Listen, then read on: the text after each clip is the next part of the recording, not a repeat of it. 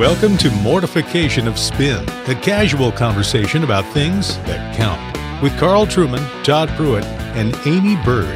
Mortification of Spin is a weekly podcast from the Alliance of Confessing Evangelicals. Let's join this week's conversation.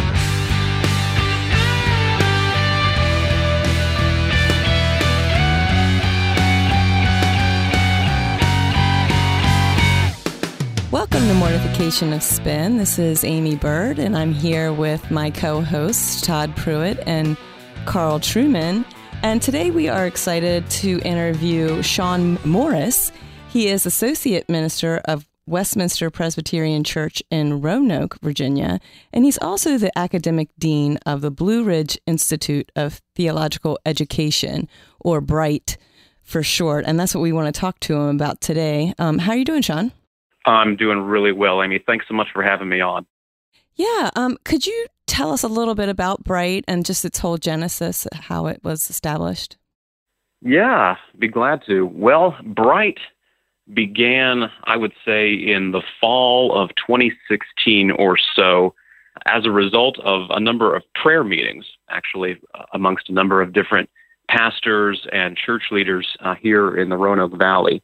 And it became obvious to us in the course of those prayer meetings and, and conversations we were having with one another and with our church members that we needed to do a better job of training up fellow workers in the area, fellow uh, educators, Christian educators, church officers, and ministry leaders and church leaders, and that there wasn't really an opportunity short of moving out of the area, uprooting, and going off to a traditional seminary context. There wasn't really much of an option for folks who were craving or desiring uh, deeper biblical and theological training in order to serve their churches better. And that sort of lack in our area really began to burden us.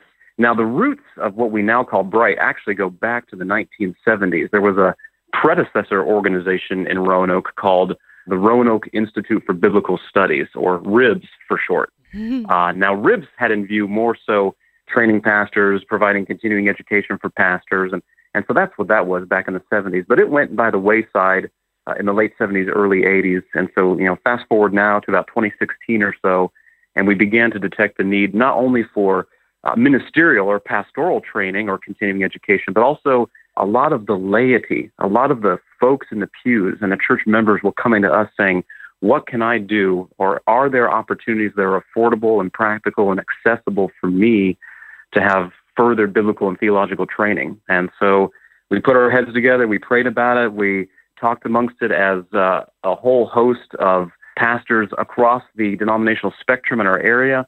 And at least in, in our area, there are lots of Reformed churches, but a lot of them are smaller uh, with a small staff. And so for any single one church to have to take on this responsibility by themselves would have felt incredibly overwhelming. But we thought if we can pool our resources and pool our energies and pool our finances and our staffing and do this together, we can accomplish a whole lot more together than any one singular church could separately.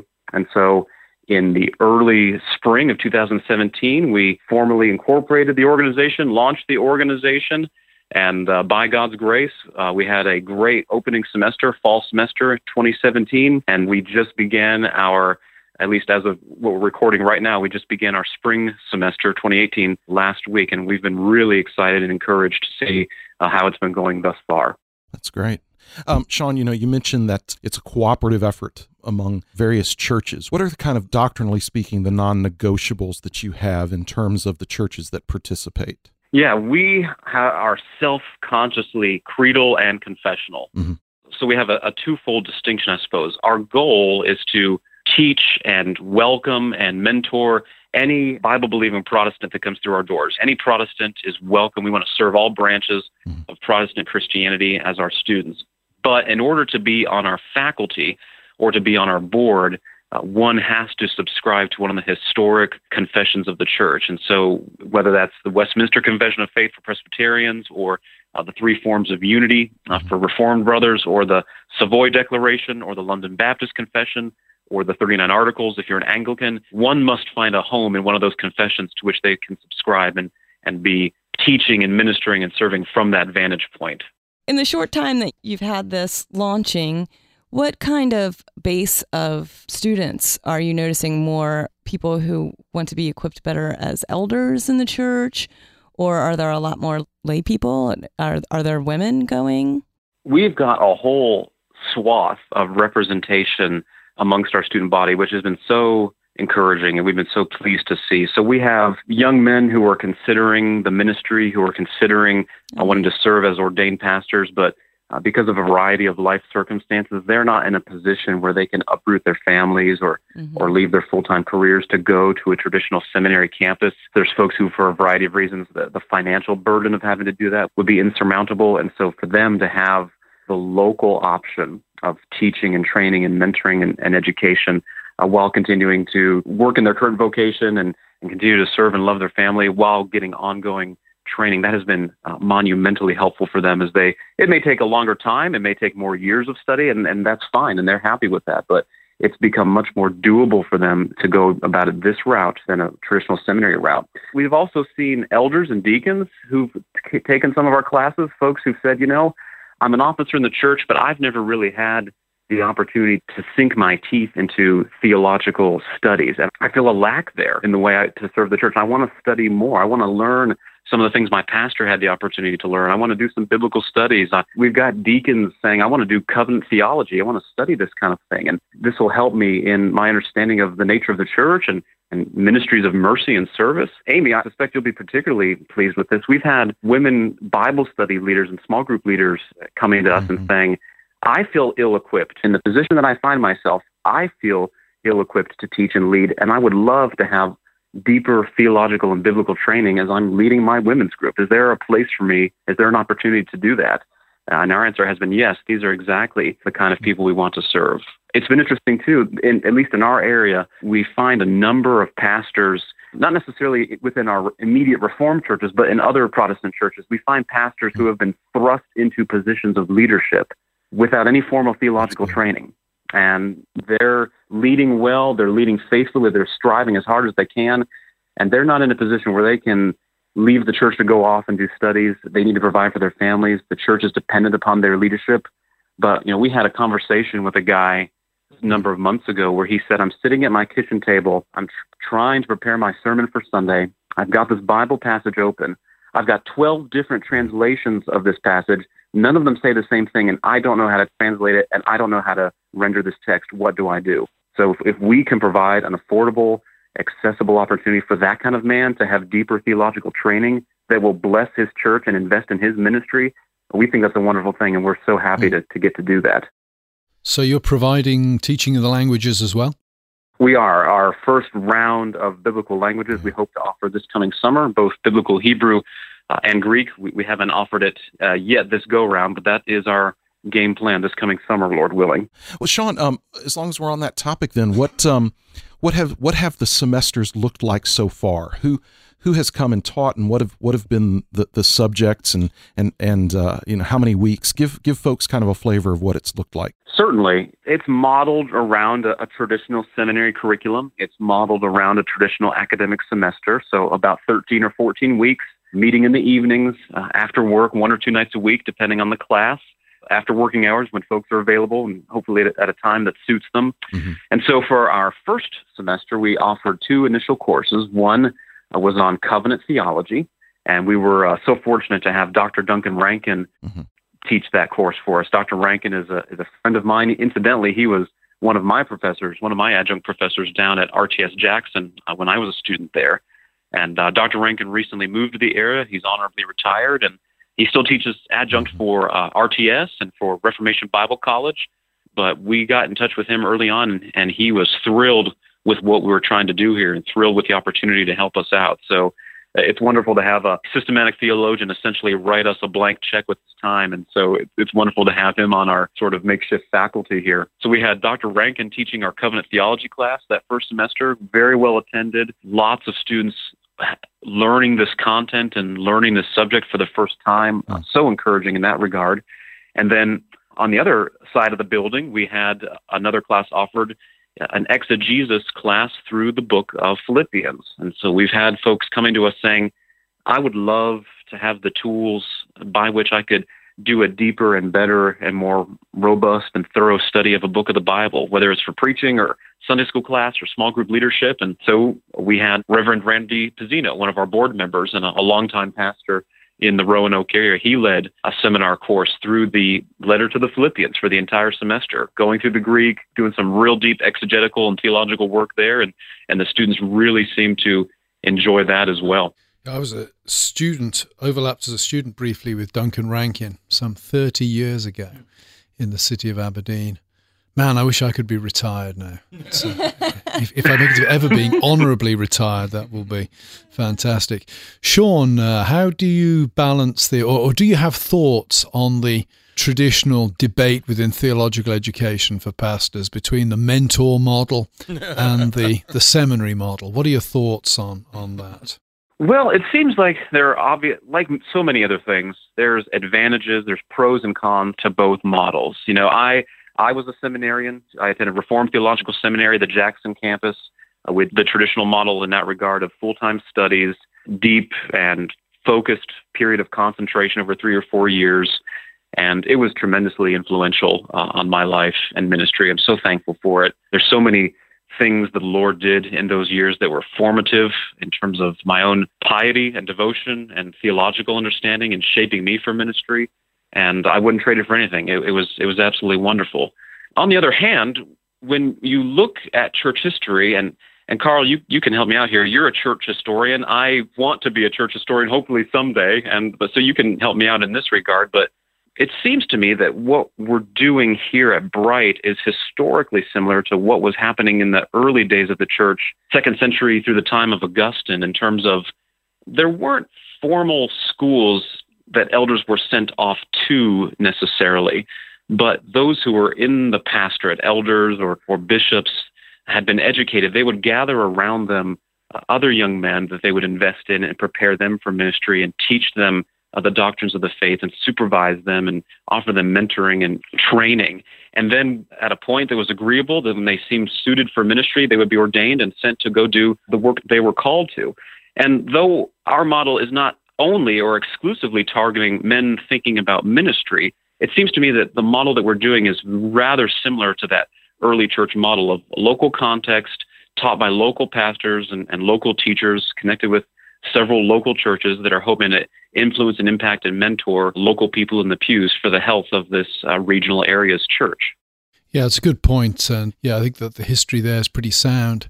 And I, I think also we're living at a time when the model of theological education is going to come under some external pressure, I think. The issue of Title nine issues, sexual harassment issues attached to federal money, possibility of loss of, of tax exemptions, local property taxes, there are all kinds of things that could come into play to make traditional seminary education mm-hmm. either much more expensive, not viable, or force it to to morph into something slightly different. So I think it's good to have different models being presented of theological education at this point in order to stimulate us as to, to how to think. I was at a college last week, liberal arts college, giving a lecture to the board there about the future of education and raising the question of, you know, is college education going to become non-viable?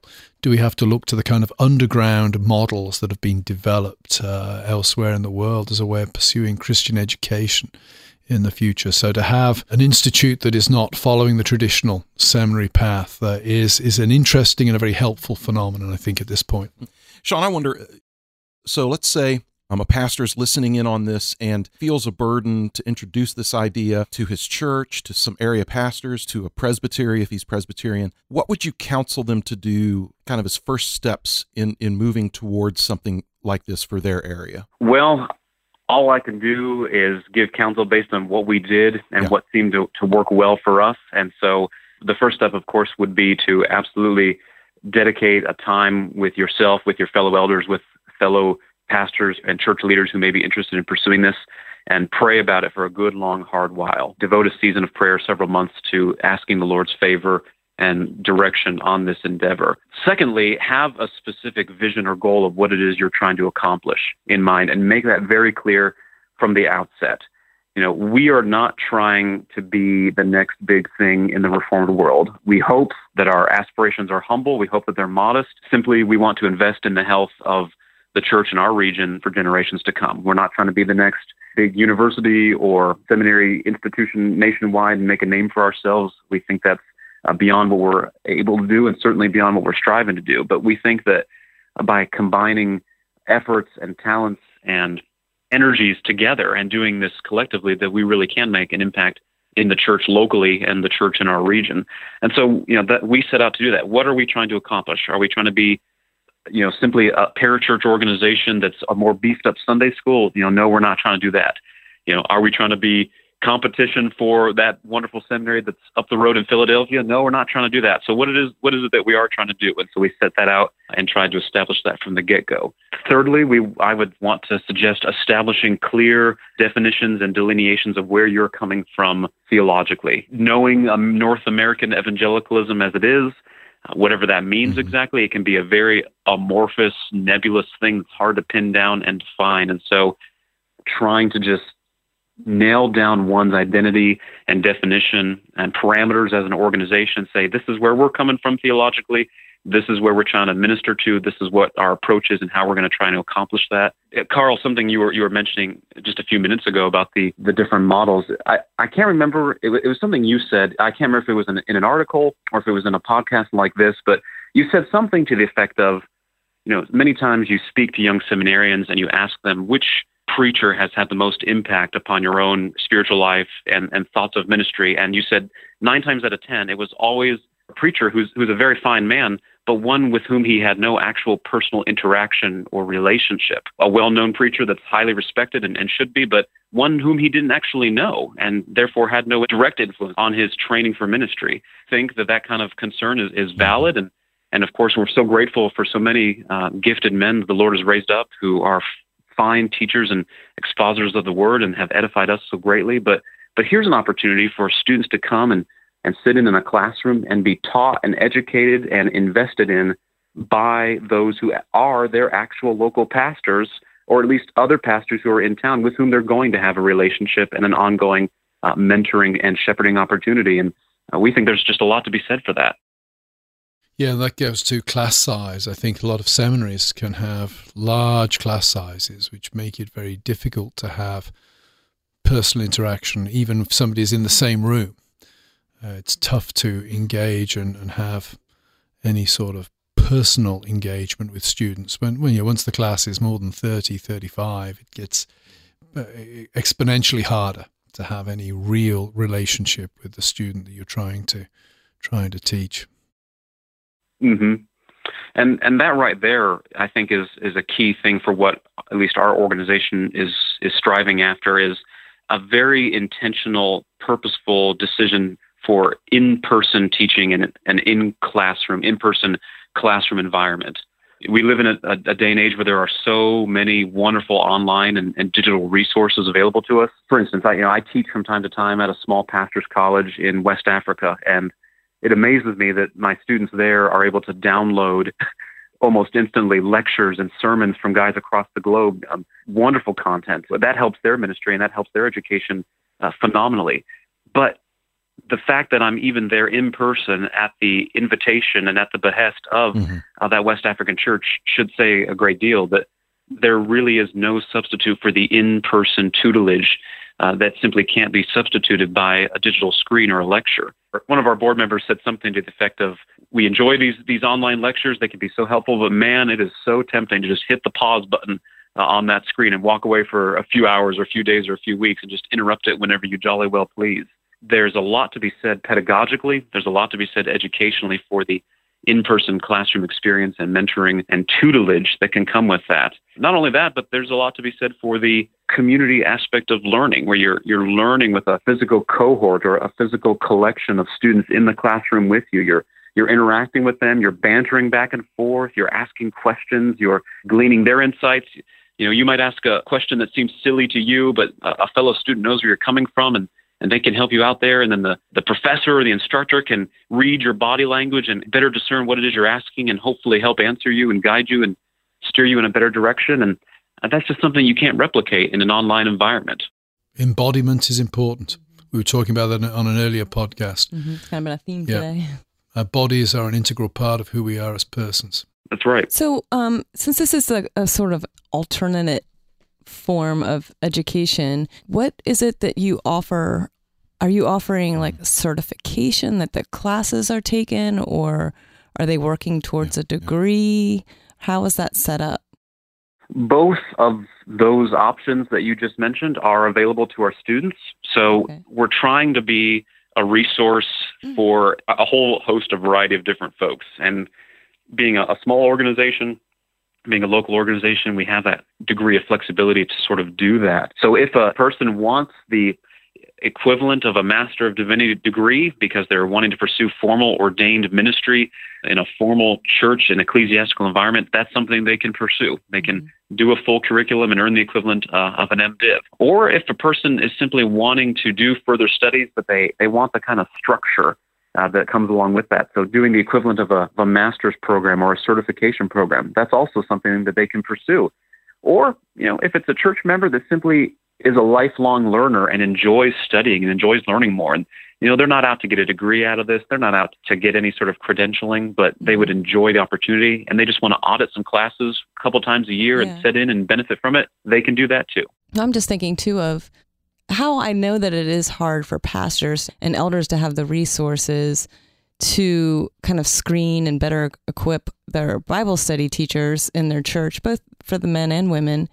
And uh, just to be able to maybe even sponsor them to mm-hmm. to go and to, to know, okay, they're going to learn this, this, and this, some of these basics that I will know that they will have when they are completed with this course so that I know that they will be well-equipped as a Bible study teacher or small group leader in the church.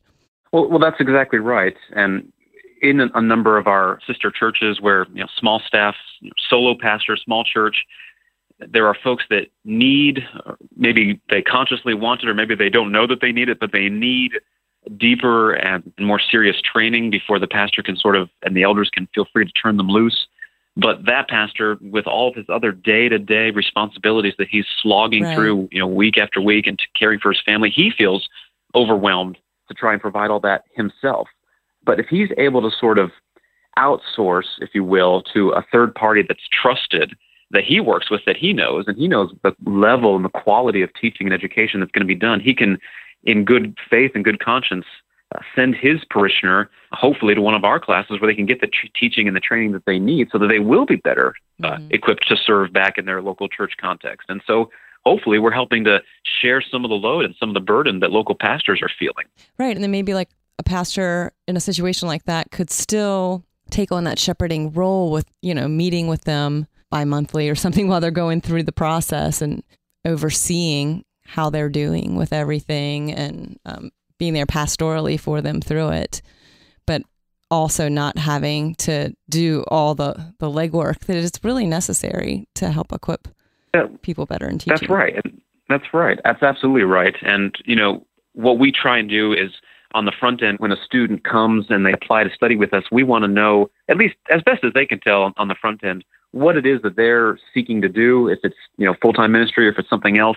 And that way we can be in constant conversation with their home church leadership. And so there, again, there's that educational, that professorial mentoring, but also that pastoral mentoring and shepherding that they're getting, hopefully both sides of that exactly. And so we want to be in, in constant conversation with their pastor saying, here's how they're growing, here's what they're learning, you yeah. should be aware of this, here's how they're progressing, or maybe here's some concerns we have, you need to be aware of that, and because they're going to come to you with these questions and in your church. So we want to make you aware of, of that. So lots of communication and transparency, we hope, between our organization and our faculty, as well as the students' uh, home church leadership. Well, it's been great having you on as a guest, Sean. We You do have our sympathies because we know you serve in the same presbytery as Todd Pruitt, a pastor of a megachurch in a university town, if we, oh, we forgot yeah. to mention that today. Yeah. Um, but it's been great to have you on and talking about theological education and, of course, Presbyterianism has always had, right at its heart of its vision for the ministry, the notion of the educated pastor who's able to rightly divide the word of truth, uh, handle theology competently, and speak in an informed way to, to the congregation. So it's great to be speaking to somebody who is committed to carrying that vision into the future. Well, thank you so much for having me. It's, it's been a privilege. Um, as I said, the, the church is in a in a, a strange position right now, and that's what our organization is hoping to do, is invest in and serve and hopefully uh, build up and strengthen the life and the theological health of the local church. Excellent. Well, if you're listening in today, please visit our website, mortification of spin dot org, where you can enter for a chance to win uh, a little book by friend of this program, Kelly Kapik, A Little Book for New Theologians, Why and How to Study Theology. It's a wonderful little book that will inspire you, fire your imagination for learning theology and for theological education. While you're at our website, please consider making a donation. We are a listener-supported podcast. In the meantime, we look forward to being with you next time.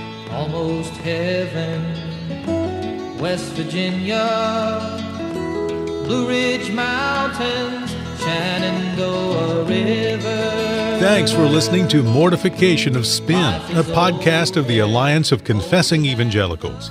To read more on hard-hitting topics like this, visit the podcast page and blog at mortification of spin dot org, where we'll have links and other articles from Amy, Carl, and Todd. And while you're there, please subscribe and consider making a donation.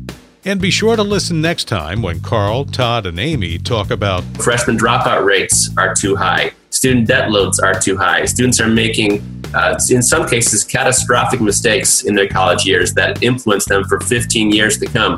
And so just realizing how much was at stake, I wanted to help my students be successful, and kind of thriving at college was my attempt to basically have a chat with someone, basically telling them what I wish I had known when I was eighteen years old.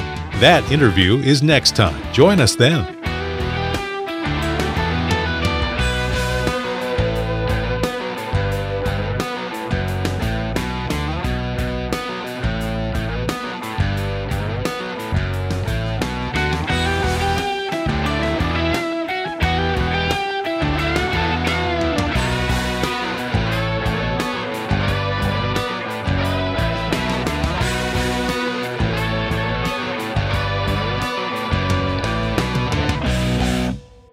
About extemporaneous. This is either going to be helpful or a total train wreck. Awesome. So I think people think that before they push play every week.